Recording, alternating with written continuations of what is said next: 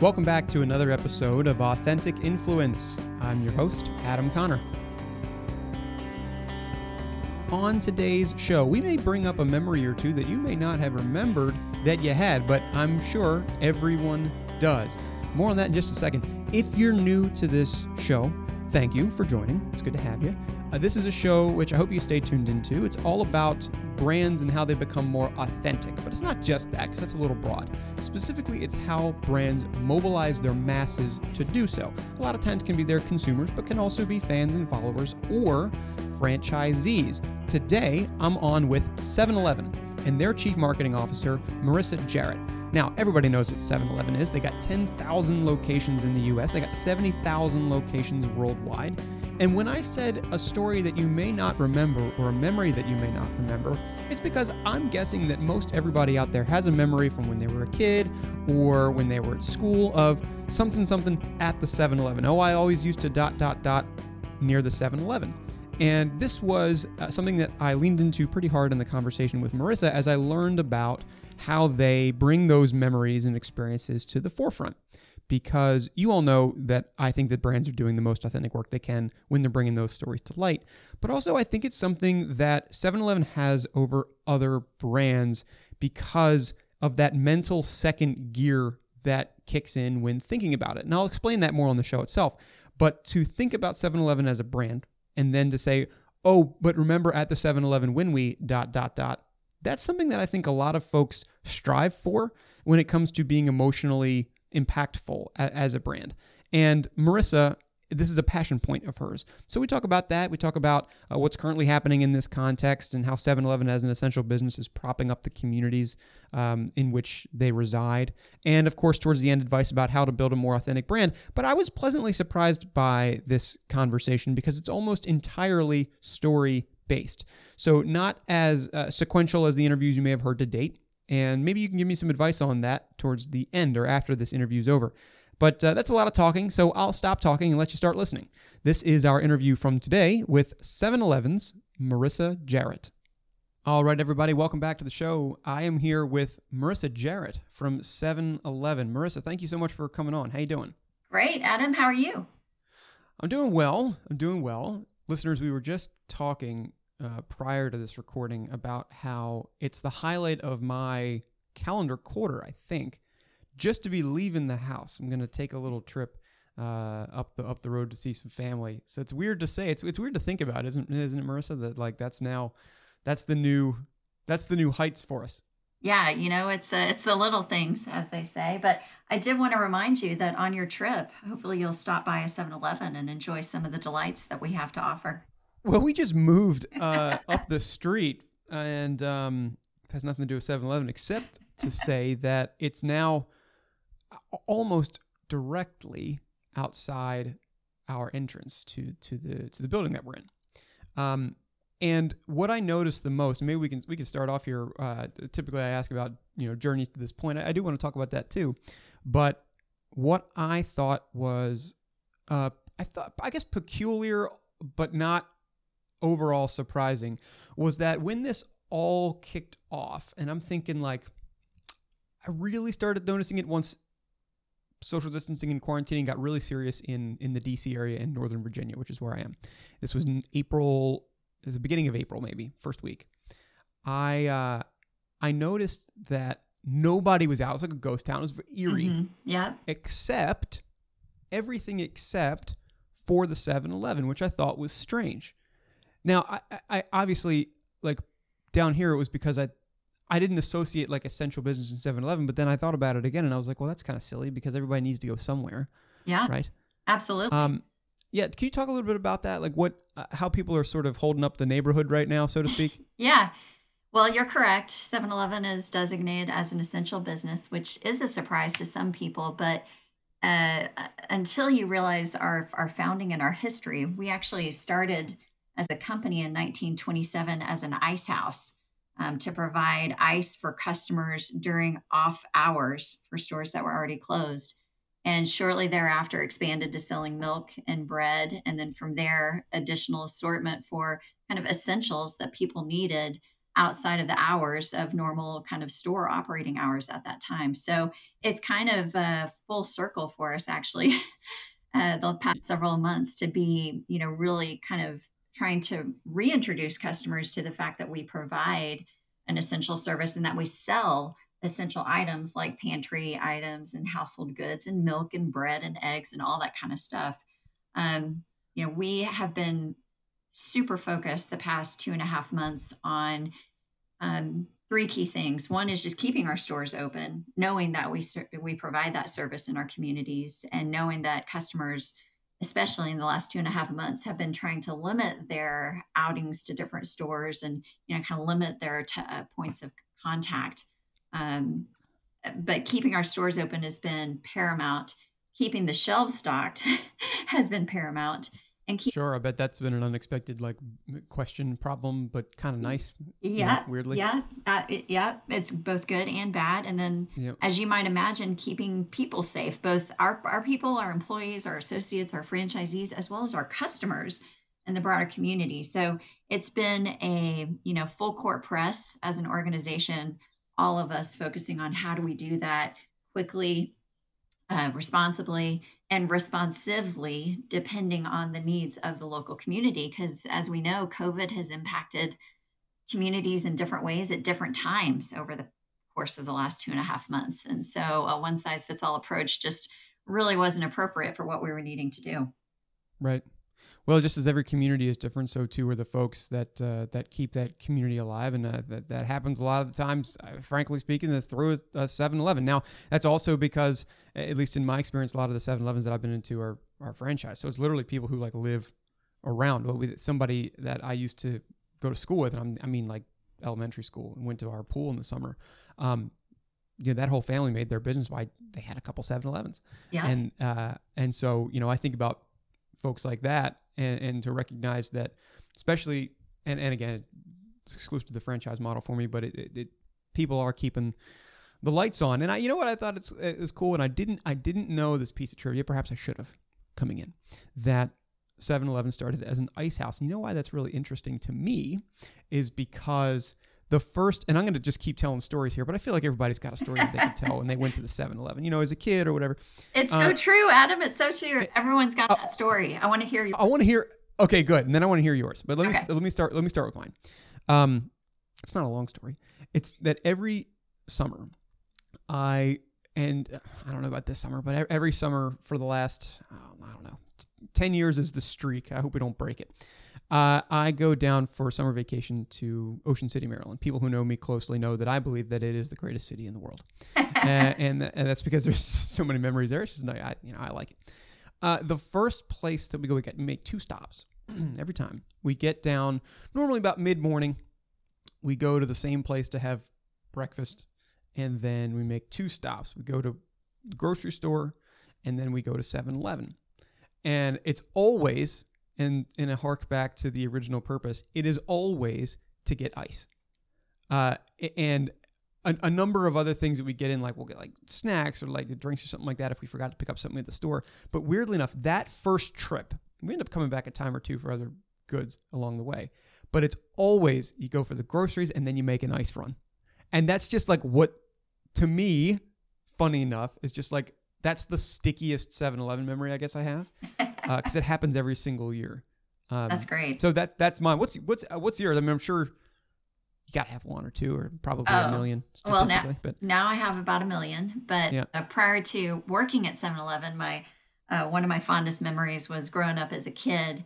We had a 7-Eleven in our neighborhood, and uh, the, the gang that of girls that I ran around with, we would always ride our bikes up to the 7-Eleven during the summer and get a Slurpee once a week. So, and then hang out. And that was kind of our, you know, moment of freedom, you know, getting out of the house and riding around the neighborhood and then, you know, cooling off with a, a Slurpee and, and sort of, you know, having a little bit of independence and freedom at that moment during the, the dog days of summer um, was great. And, and in fact, it's funny because as I've joined the company and, and spoken to, you know, many friends, family members, but also started to meet a lot of our customers and consumers is they all have some kind of story, whether it's the ice story in Ocean City, Maryland, or the Slurpee story, or whatever else.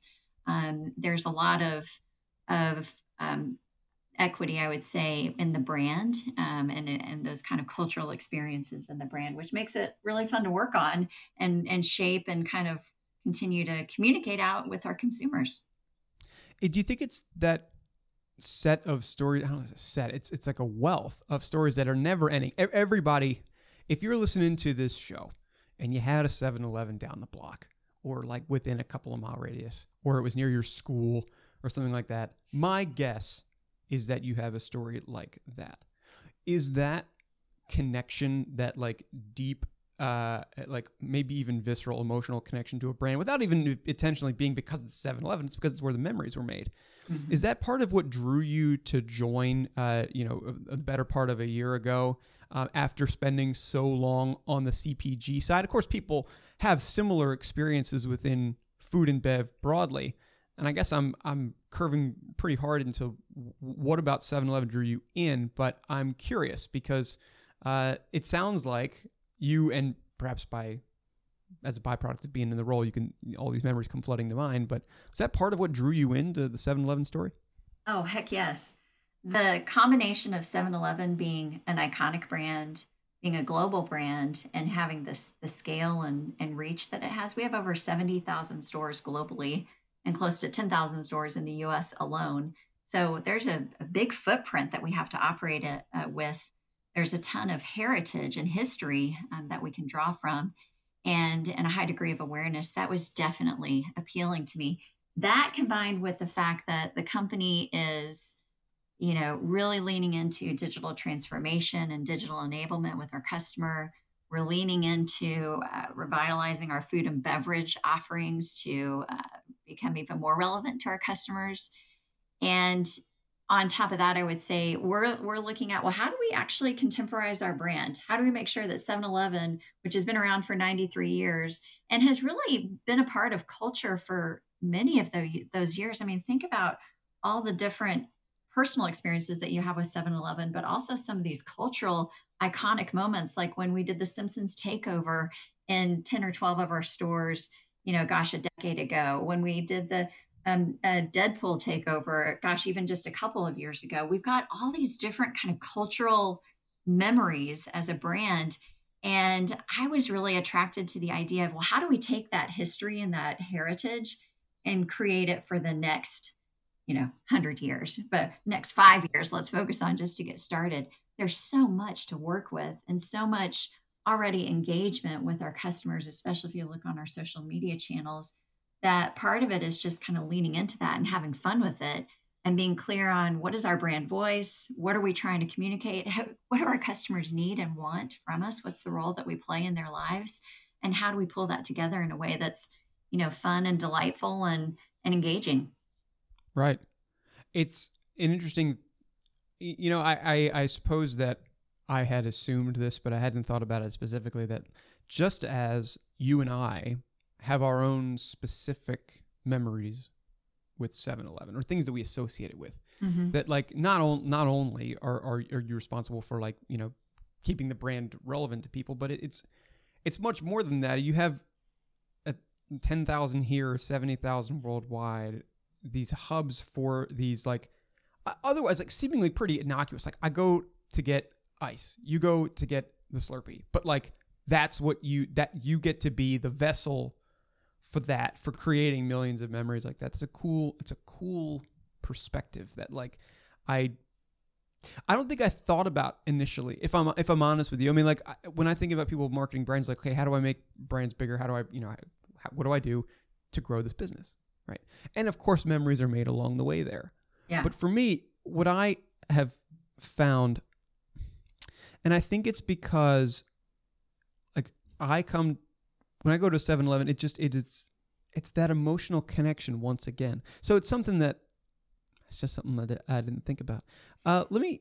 Oh, go. I, I feel like I was about to cut you off there. I was gonna. I was just gonna build on your point for a second, because one thing that's that's really delighted me and surprised me since joining the company that I didn't really fully appreciate beforehand was you and I have experiences of, you know, 7-Eleven from from childhood or vacations, but there's also a group of customers out there who have experience and memories because they visit 7-Eleven on a daily or, you know, every other day basis. It's a part of their daily routine, whether they're coming in for a cup of coffee or filling up their tanks with gasoline or, you know, coming in for ice once a week, who knows. And what, what I've learned is as part of my onboarding, I, I was able to work in a store for a, a certain period of time. And I got to know the, the store associates, the employees in that store and i learned that they have these these deep relationships with their regular customers.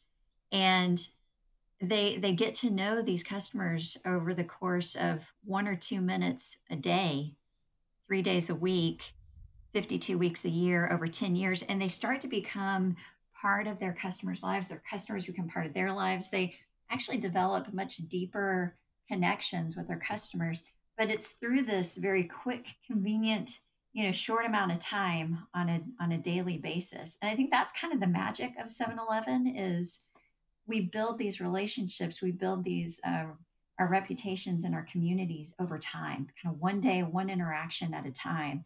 And it's all grounded in the idea of convenience and really serving our customers, but it builds and it accrues into a much, I think, more meaningful um, and emotionally connected relationship over the course of of many transactions and moments over the course of days, weeks, years. Pretty cool. Right. That that that, that is cool. Um, and uh, I'm, I'm struggling to be eloquent here because I feel like it takes just a couple of seconds of like mental buffering to get beyond. What do you think of when you go to 7-Eleven? Oh, I go there to get a Slurpee oh, but do you remember that? Like when we used when we were kids, we used to, and then like that secondary sort of gear kicks in. Yeah, that's just a cool. That's just a cool thing to me. Yeah, I don't, and you know what? I don't get that. Like, what do I think about? I don't really even get that at like the grocery store. I don't get that at the. It's just a cool brand like affinity, like not affinity. Um, what am I thinking of? Adjacency to that like strength of memory. That's, that's really cool. Anyway, going on a little tangent there, but uh, that's a, that's a that's a cool thing. I um let me let me switch gears a tiny a tiny bit because when thinking about this mental second gear and all of these like memories and experiences people are having e- even even today i mean just as strong as they would be if if they were fascinated by a simpsons takeover or a deadpool takeover. I mean i'm sure that uh, especially children today are probably thinking like make, making these memories even in this new context. All of this to me figuring out ways to take these stories, these memories, and bring them to the forefront, have that cream rise to the top for a brand. That's what I think of when I think of a brand being truly authentic. And that's really what this show's focus is about. How do those stories become genuine brand fuel and also the way in which uh, a brand spreads themselves authentically? Uh, I'm curious what you think brand authenticity means uh, in the lens of 7 Eleven. Well, it's one of my passion points. I love talking about this kind of stuff. Um, so I would tell you authenticity is terms that gets thrown around a lot, especially in marketing circles. You know, it's kind of I had I've I've had people say when they've come on the show, they call it like the A word now. It's almost it's not a it's it's like almost a dirty word because it became almost immediately cliche. is that something I didn't expect. Anyway, go ahead. but I mean, I think it boils down to knowing or understanding someone, or whether that's your consumer or your customer, and being able to empathize with them, to truly understand where they're coming from, what their needs are, why those needs are there, those desires are there, and then being able to make choices based on that understanding and doing so purposefully. And for, for me, from a brand perspective, it's important to understand why are we why are we here? You know, what is our purpose on earth beyond just making money? You know, and that may sound right. weird for a brand to say, but I think you do have to examine that to to really be able to get to an authentic place. And for 7-Eleven, it, has been interesting. We've we've just completed uh, some brand vision work, and um, our, we are articulating our brand vision now as activate awesome. And activate awesome. Activate awesome. And where that comes from is a really keen understanding of our core customers, as well as m- maybe more lapsed or, or less frequent customers who what they're trying to accomplish and achieve in their life is is really of of paramount importance to them. And they're doing it in a way that's embraces embracing a sense of optimism, but they're also doing it in a way that's not just like working to the grind. You know, they're they're these people tend to have an outlook on life that um, they're working hard, but they're also trying to enjoy life along the way and not take themselves too seriously. And as we came to better understand our customers, we also examined the brand and the history of the brand. And there's a lot of similarities. 7 Eleven was kind of born out of necessity, right? So offering essentials.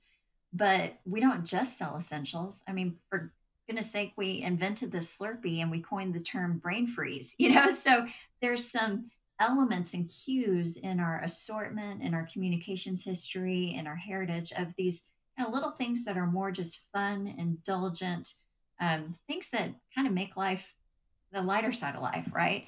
And what, right. what what we discovered as part of the process was that 7-Eleven isn't just about convenience and getting it done and you know get the essentials and move on. It's also about infusing a little fun into the everyday it's not enough to just work hard and get things done. You got to enjoy life also. And so that it helps explain some of our decision making as a brand historically and also gives us understanding for how we can make choices moving forward. Right. That Activate Awesome is a really cool. I'd like to borrow that maybe as a title of this show. I, th- this is, though a, a something which is intuitive, but something which is is good that you're absolutely good that you're highlighting. People are just trying to live their lives. How do you yeah. how do you elevate that experience? Especially right now, people are just trying to make it. Yeah, you know? that's right. They're just trying to get by. They, you know, they're not. I don't think anybody has any fancy requests for what's going on now, except for get on, on the other side and and have a dream moment like mine of getting in the car and driving somewhere. Yeah. You know what I mean? Yeah. You know? um, let me ask about uh, for for a second what your couple stories that you have in mind of those people who are just who are just living. I mean, whether it's a story of a customer who's just is passionate about the brand, maybe about a franchisee who's making a particular impact on the community. I'm curious if you have a couple stories like that in your back pocket. Obviously, everybody's got their millions of stories from. Oh, I remember when I was a kid, or I remember you know every week I dot dot dot. But you have a few that particularly come to mind about uh, any of those cohorts. Man, you know it. Um, I mean, I would say in a normal environment, we would have plenty of stories about how awesome our franchisees are, how awesome our associates are, and our customers right. in the communities in which we serve. But in the last two and a half months, we've seen that come to the forefront even more. And in fact, we've created a program internally now. We're evaluating if we'll make it external, but internally now called 7 Eleven Heroes, where we really highlight the kind of heroic actions of our franchisees and our associates and the and the impact they're making on their communities. And one that comes to mind is uh, one of our franchisees in Dallas. His name is Raman. And he, as COVID cases were growing in Dallas County in the last couple of months, he um, noticed just how hard hit the frontline nurses and doctors were and his store, he has um, four stores in the Dallas area, and one of those stores is two miles from a main hospital in Dallas. So he was able to kind of observe what was happening and see the impact on these frontline medical workers. Also, his wife is a registered nurse at a local hospital. And so he he kind of naturally has a lot of nurse and doctors as customers in his store and so he was able to kind of see what was happening so he was noticing, man, the long hours they're working, the stress that they're facing, just, you know, everything. He wanted to do something for them. So he coordinated with the hospital director and began delivering lunch 100 7 Eleven pizzas three times a week to the hospital for those frontline workers. And um, to date, he and his staff have delivered you know several hundred pizzas to the ho- to the hospital. And the way that he was able to do it was take all of the pizza ovens in his stores, turn them on for a couple of hours a day to prepare for those those uh, to warm up the pizzas and then actually deliver them. So he's able to um, do that on his own time, on his own dime. And I got to tell you, the response from the hospital, the medical staff was just like over the over the moon. I mean, the this one group of nurses was so um, you know impacted by his generosity that they actually made a video to the tune of the Oh Thank Heaven for 7 Eleven. Really? Jingle that was coined back in the 70s. Um, yeah. To thank him for the donation. And so, um, you know, everyone obviously enjoyed the pizzas and the food, which we're trying to build credibility uh, with, by the way, you know, as a food destination.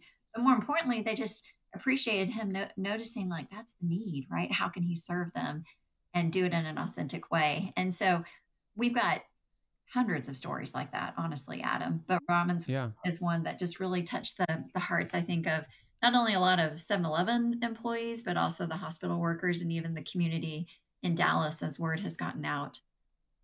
Right. That is, and I'm going to go back to what I said before. This type of story, and l- listeners, just so you know, like I think this is an incredibly authentic way for a brand to be operating, um, because people are sort of practicing what what the brand preaches, which is like this is this is where you go not only for essentials, but this is this is a I mean this uh, can we say convenience factor in the highest? I mean like having yeah, having I this delivered so. to you in a time of like utmost stress, and I mean that I think maybe that even cheapens it. I mean for so many folks out there who have their stories, new ones get made, at least as this story indicates, through the actions of things going on inside the 7 yeah. Eleven. So if I go and get my ice, which now, I mean, I gotta say, it kind of pales in comparison to the story you just told me. But um, I, I go and I get my ice. You go as a child and you remember getting the Slurpee. How many hundreds of people, whether it's somebody who is uh, fighting this crisis, whether it is somebody who is weathering it, somebody who's impacted by it, somebody who is a family or a friend, or somebody who watched that video, whatever, they will likely, I'm guessing, will come out on the other side and will they, their second gear will be like, oh my God, do you remember when we were working like those 24 hour shifts at the hospital during that crazy time in 2020? And that guy kept bringing in 7 Eleven pizza. That was a lifesaver. Yeah. You know? Yeah. And that, and that's something they're going to tell the kids, you know, and That is at the root, I think, of what this show aims to be about. How are those stories coming to the forefront? And by the way, I'm glad that you have that, that you can just like, and I hope that story is spread as widely as you can spread it. Um, that to me is the heart of what makes for an authentic brand. So that's really cool uh, to me.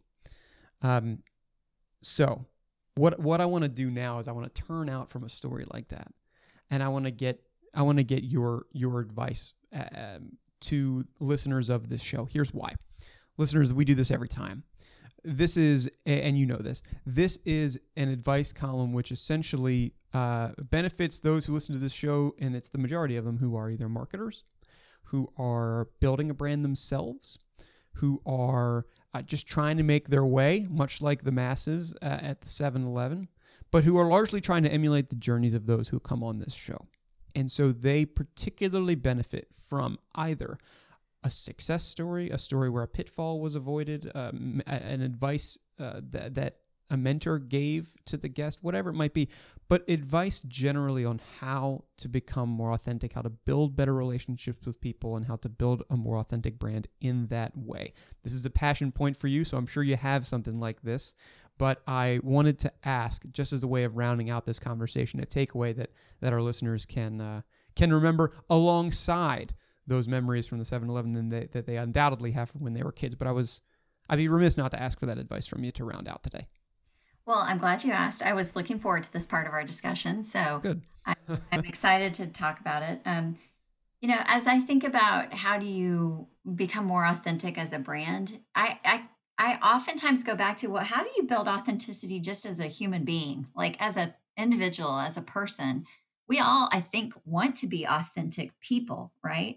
And to be able to do that, you got to know who you are. You have to know yourself, what you stand for, what you stand against, um, you know, what you believe in and what you don't. And that's that's about choices. It's about being clear on what what are your beliefs and your belief systems and what are you willing to to do and not do and who do you associate with and not, et cetera, et cetera. And it's a similar, I think, exercise for a brand. And as I mentioned earlier in the podcast, it, it, it, starts with understanding who is your customer or your consumer. Who are they? What are their needs? What are their desires and beliefs and attitudes? But it's just as important to understand for your brand what does your brand believe in? Because you, you really can't be all things to all people. Right? Because then you're not being authentic. You're not really making choices. You're kind of, you know, you're just there to make money, I guess, at that point. So I think it's it's just so important to go through the exercise of examining what is the brand on earth here to do beyond making money? What's the role that the brand plays in the world? What does the brand believe in? And how does that then connect with the needs, the beliefs, the desires, the wants of your core customer and your maybe your growth targets, et cetera? When you have that understanding about as a brand who you are, what you believe in, what you don't believe in, then you can really make choices that reinforce that and that support that. And in doing so, you can build confidence and feel proud about those choices. I think that's something that brands um, struggle with sometimes is they may have a, a specific brand vision or belief, but sometimes it's hard to really stand up for that belief in in front of customers or in the court of public opinion. And so brands oftentimes will apologize for something that maybe they shouldn't be apologizing for. Maybe that's part of who they are and they need to kind of own it. And so going the, through this process um, as a as a 7-Eleven brand to articulate our brand vision of Activate Awesome, it's actually building our internal confidence as an organization on on really embracing who we are as a brand which includes some of the things that are dissatisfiers honestly about our experience and and being able to um, very transparently and honestly look at those and say okay well how do we fix those? Or or is that okay? Like we are okay are we okay with that experience because it actually kind of is a part of who we are and we're not going to apologize for it anymore.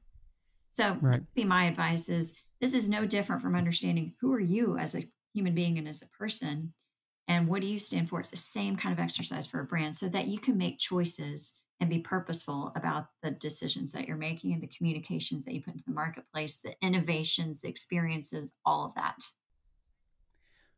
Well that passion point uh, comes through very strongly. So i really appreciate you giving that advice and you know sharing a little bit more with me today about uh, about this story, uh, not just the story that you are writing, but the story, the stories that we all have, and the stories of uh, uh, uh the stories that continue to be written. Uh, it's been a pleasure to learn about that um, and to learn from you. I will. I'll have to go and make a new memory maybe this summer if that trip doesn't happen. But please do, please do. Yeah. I would encourage you to do so, and then let's connect. I want to hear all about it. Oh, that sounds good. Well, you know what? I already got one. I, a little extra credit here for listeners at the end. I have a buddy who I used to work with, and uh, and Marissa, you know about this one. Oh yeah. Uh, he he has he has a, a child on the way, a baby girl who is currently due on 7-Eleven. So it's possible that there and and and so listeners know I I asked Marissa about this before the show, uh, a couple weeks ago actually, and her team got together that day and did a poll and came back to me with uh, with nicknames that you should give a child if they're born on 7-Eleven. So if you've listened this far in the interview, which you better have, you should let me know either on LinkedIn or message or anything where you see this show what you think a child should be should be nicknamed if they're born on 7-Eleven. That's another story maybe we'll be, we'll get to tell this uh, this summer there, Marissa. So thank you for that too. Absolutely. Sounds like a plan, Adam. Thank you so much. Thank you so much to Marissa Jarratt from 7 Eleven for joining the show today. It's amazing, like, even now, the memories that are flooding back as a result. I have more that I can say. I won't because we're out of time. But uh, thank you for coming on the show and sharing a few of yours. If you liked this show, here's what you can do a couple things. So, uh, content hubs, we have a few of them. One is podcast.vavoom.co. Navigate to that website and you're going to see every single episode that I've ever done and uh, there's plenty of them. So, as I said at the beginning, if you stay tuned in, that's great. Now you can catch up. You can also catch up on LinkedIn, where we have a showcase page, Authentic Influence Podcast. That's where you'll find the shows themselves, as well as clips and other news. And when events come later this year, when we're all out out of the house, uh, we'll have that as well. I'm also on LinkedIn personally, Adam Conner. Feel free to connect, give me any recommendations for what you thought about this show format and what you think about upcoming guests, because both of those are pieces of feedback that I'll take uh, incredibly seriously and almost instantaneously. I'll be back again real soon with another fantastic show, you already know, with another great brand about how they're mobilizing their masses become more authentic. And until then, for Authentic Influence, I've been your host, Adam Conner, and you'll hear from me again next time